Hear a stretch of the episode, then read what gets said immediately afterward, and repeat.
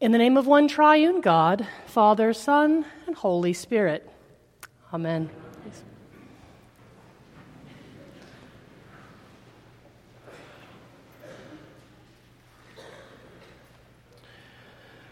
Rejoice. Rejoice, O Jerusalem. Rejoice, people of God. We shall party in the house of the Lord. Rejoice. So, welcome to Refreshment Sunday, Mothering Sunday, Laetare Sunday, if you will, 21 days from Easter. It is intended to be a Sunday of rejoicing. When it comes to the story we just heard about two boys and their father, people have preached it from every angle you can imagine. Looking out at the number of active and retired clergy we have here, I'm guessing about 200 times just here in the room. And some have tried to be fresh and novel by preaching the story from the point of view of the father, the older brother, the younger brother, the pigs.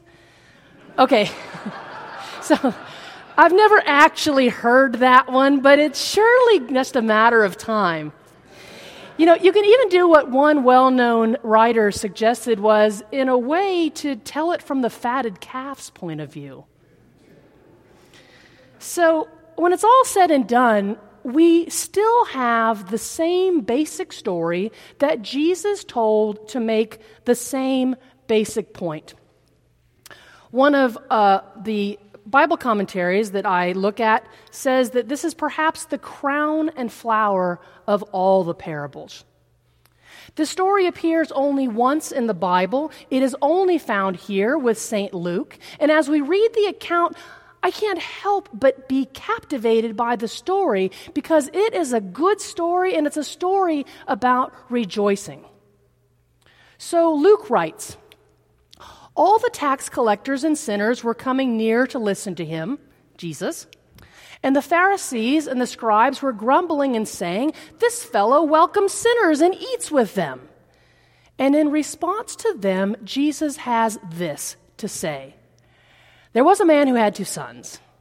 Sounds a bit like a limerick we really can't finish here in church, doesn't it? Most of us know this story as the story of two sons, or the parable of the prodigal and his brother, or we really know it as the parable of the prodigal son. I prefer the literal translation. A certain man had two sons, as there is more than one prodigal person in the parable. So, first, what does prodigal mean? If you don't know, don't worry. I was last Tuesday years old before I even bothered to look it up. As an adjective, the word prodigal means spending money or resources freely and recklessly, wastefully extravagant. And as a noun, it means a person who spends money in a recklessly extravagant way. And the younger son in the parable lives into the definition really well. He goes to his father and he says, You know what, Pops? I want it. I want my stuff and I want it now. Now, a couple of things that we should know about inheritance at that time because, well, scriptural context matters. So, under the rules of inheritance at that time, two sons will split their father's estate. Two thirds will go to the firstborn son, and one third will go to the younger son. Thank you, Deuteronomy. Most people, even snotty, spoiled, self absorbed little brothers, most people have the grace to wait until their father's in the ground to take their fair share. But this guy, apparently, he is ready to partay. So, a few days later, the son gathered up all he had, which doesn't mean he pulled up stakes or packed up. Think instead check into cash or pawn shop. He converts everything to cash, he liquidates everything, and he leaves. And don't think that other people didn't know about it because It's a Small World came long before Disney. The whole community knows it. So for the father, this isn't just about losing financially. It's about a very public destruction of a relationship and about public humiliation.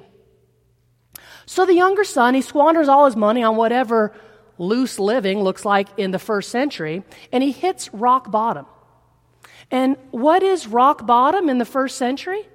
Well, Luke makes it very clear when he has spent everything, he has nothing left.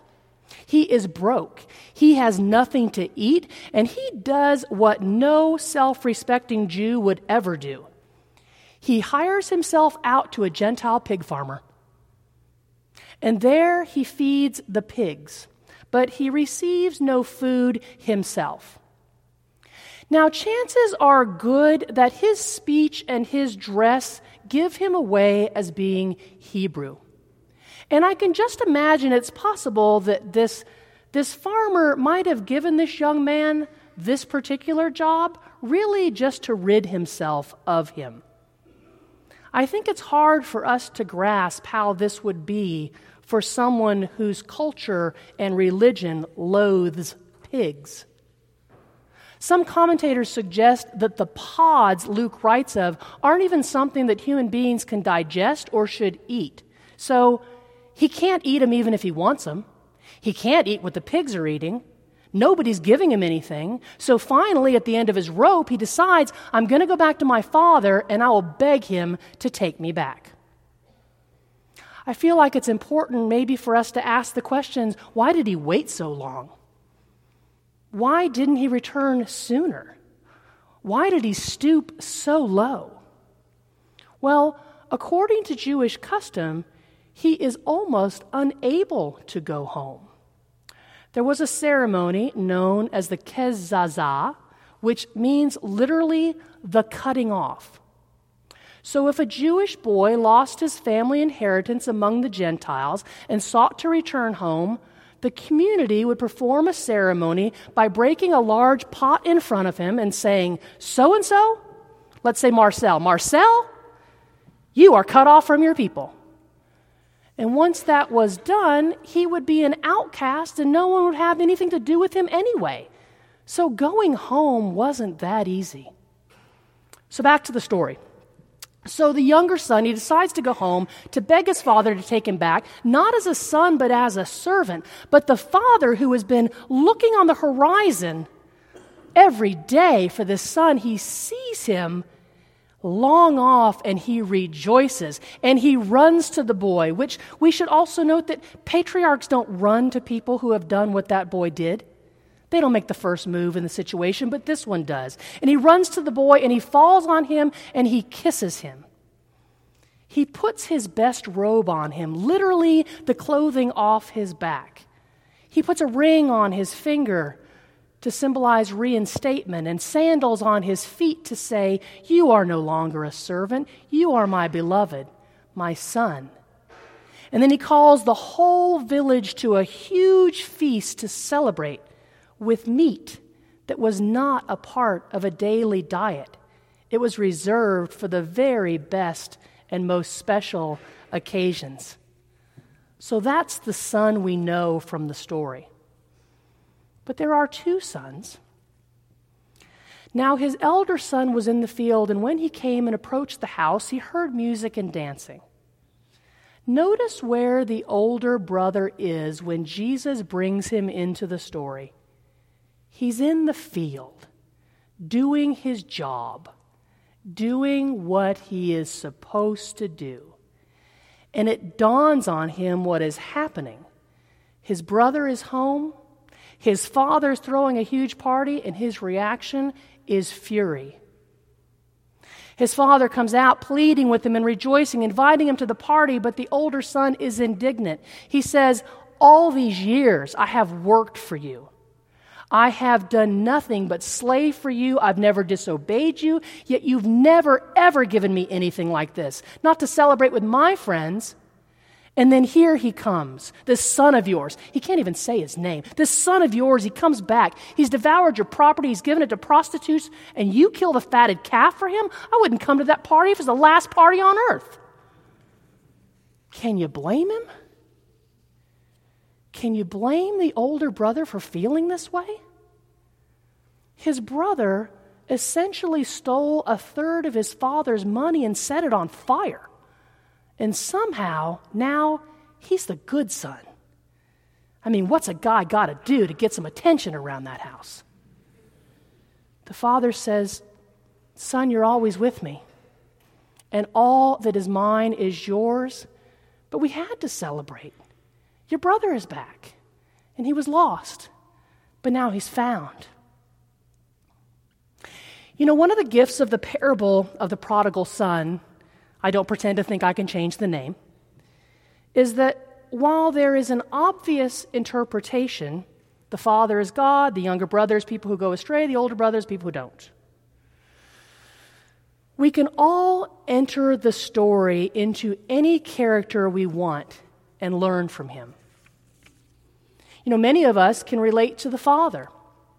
We live through seeing those who are closest to us really make a mess of our relationships. To sin against us, to sin against God and themselves, and we have to decide how are we going to react when they come crawling back?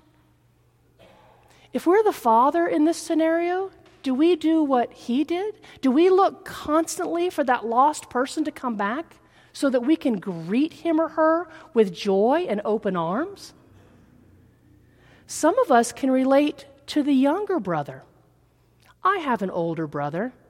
My brother, I can tell you, is kinder than me, more compassionate than me, more devoted than me.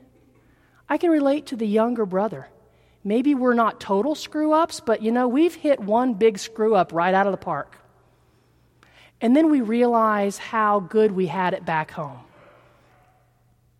And we come home.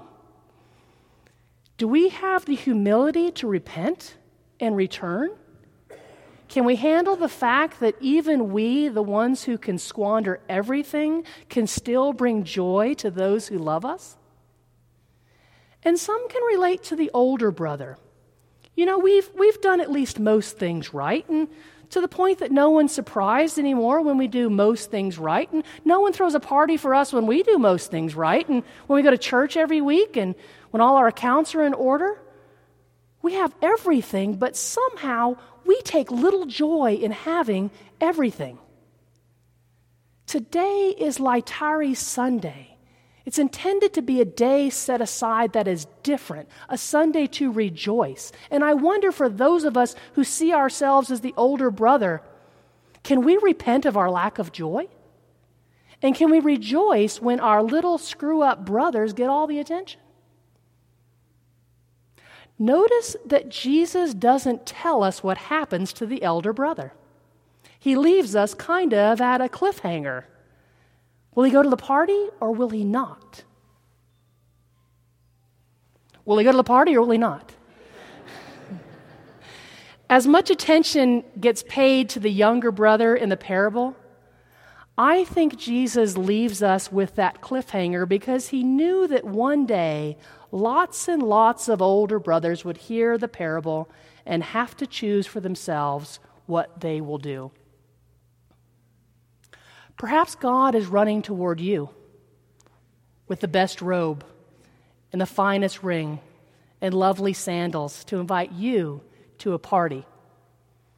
Will you come to the party? God is in the midst of throwing an epic party. It is going on now and it will go on forever. And so, no matter who we relate to in the story, Jesus is holding the door to the party open for us. And if we ever doubt that, we can remember this story of a certain man who had two sons and rejoice. Rejoice, O Jerusalem, rejoice, people of God. We shall party in the house of the Lord. Rejoice.